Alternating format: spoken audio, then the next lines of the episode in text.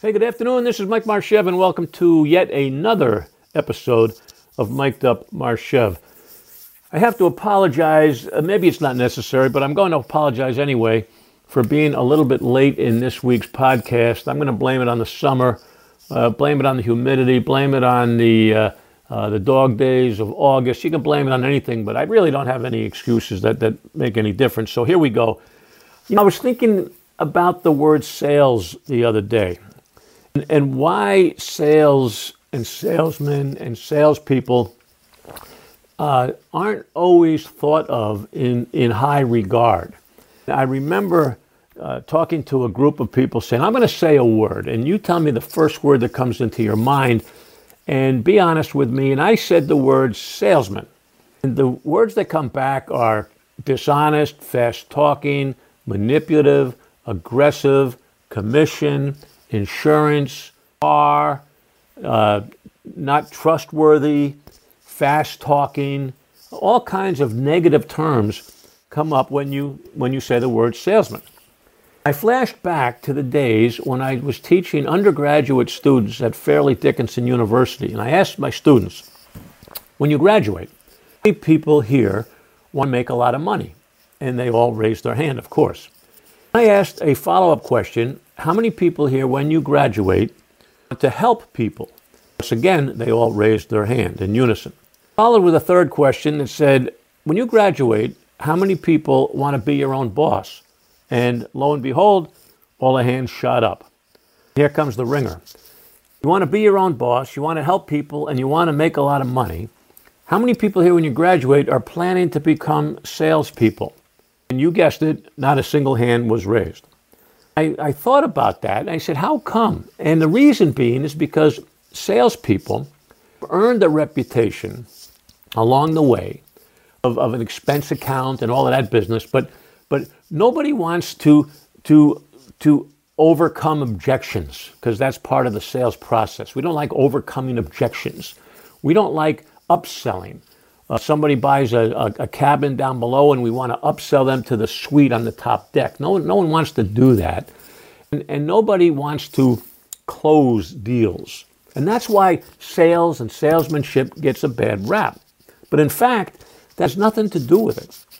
We're here to help people. If, and, and, I've always said this to you there's two kinds of people people you can help and people you can't help. They're A or B, that's it. Either you want my help or you don't want my help. I'm in a position where I can help you. If you want it, here I am. So I want you to think about sales in a little different light these days. I want to think of it not as a game because, because it's not a game, but you, can't lose at sales. You, the, the worst you can happen in the selling profession is you break even, you tie. That's the worst that can happen is you tie because you didn't have the business to begin with. If they give you the business, you win.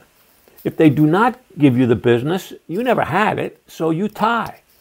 So I want you to adopt that mindset that it's, it's a no lose proposition. It's, it's, like, it's like going to Vegas, that you put a $20 bill on blackjack, and if you win, you win $20. But if you lose, they get $20 back. I mean, that's kind of a pretty cool deal. There's no lose, you just tie. So I want you to think about sales in a different light. Number one, you're here to help people, not hurt them, not be aggressive, not be manipulative, not cheat, not lie, not steal. You're here to help them. And there's only two kinds of people you're going to confront, be confronted with people you can help and people you can't help. That's it. Bingo, end of story. And your job is to go find the people that are interested in your help. And realizing that when you ask them if you can help them, they will either say yes, which then you win, or no, which then you tie. So I hope that today's quick message paints a different picture of the sales profession. It's all upside. It's all upside.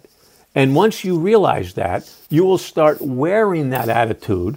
You will become more magnetic in uh, bringing people, uh, uh, uh directing people into your arena towards you you know, I, said people are always magnets. You repel or you um, attract. And you want to attract people into your world because you're honest, because you have a good sense of humor, because you have a sense of personality, you have a personality, and, uh, and good things are going to happen. But if you walk around thinking that you have to close sales, overcome objections, and sell up, and be fast talking and manipulative and all of those negative terms, then the profession's not going to work for you. Just like travel is one of the best industries there are, salesmanship is one of the best careers you can get into. And, and the problem uh, the problem is too many people try to get into sales, and I'll tell you why that happens. If you want to become a doctor, it takes time and money to become a doctor. If you want to become a nurse, it takes time and money. An airline pilot, time and money. A CPA, time and money. Most things, a dentist, again, once again, time and money. You want to become a salesman? Go print a card. There, eh, print the card, you're a salesman. Call yourself a salesman, you're a salesman. Time, no money, no study, no practice no, no research. It's just I'm a salesman. And that's why there's so many poor salesmen out there because no one's paying the price to learn how to do it correctly. No one's learning the people side, the soft side of selling, the intelligent side of selling, the aggressive side of selling. So I hope this helps clarify that whole uh, black cloud over the sales profession because I'm a salesman and I'm not dishonest and I'm not a liar, I'm not a cheater and I happen to have lived the last 40 years pretty nicely, uh, plying my trade and, and enjoying the very many benefits that come with being successful in the selling profession. So that's it for today. Mike Marchev over and out. I will talk to you during the next episode. I hope this makes sense. Hey, listen, drop me an email, mike at mikemarchev.com. Let me know if you're following my podcast, and I will see you next time.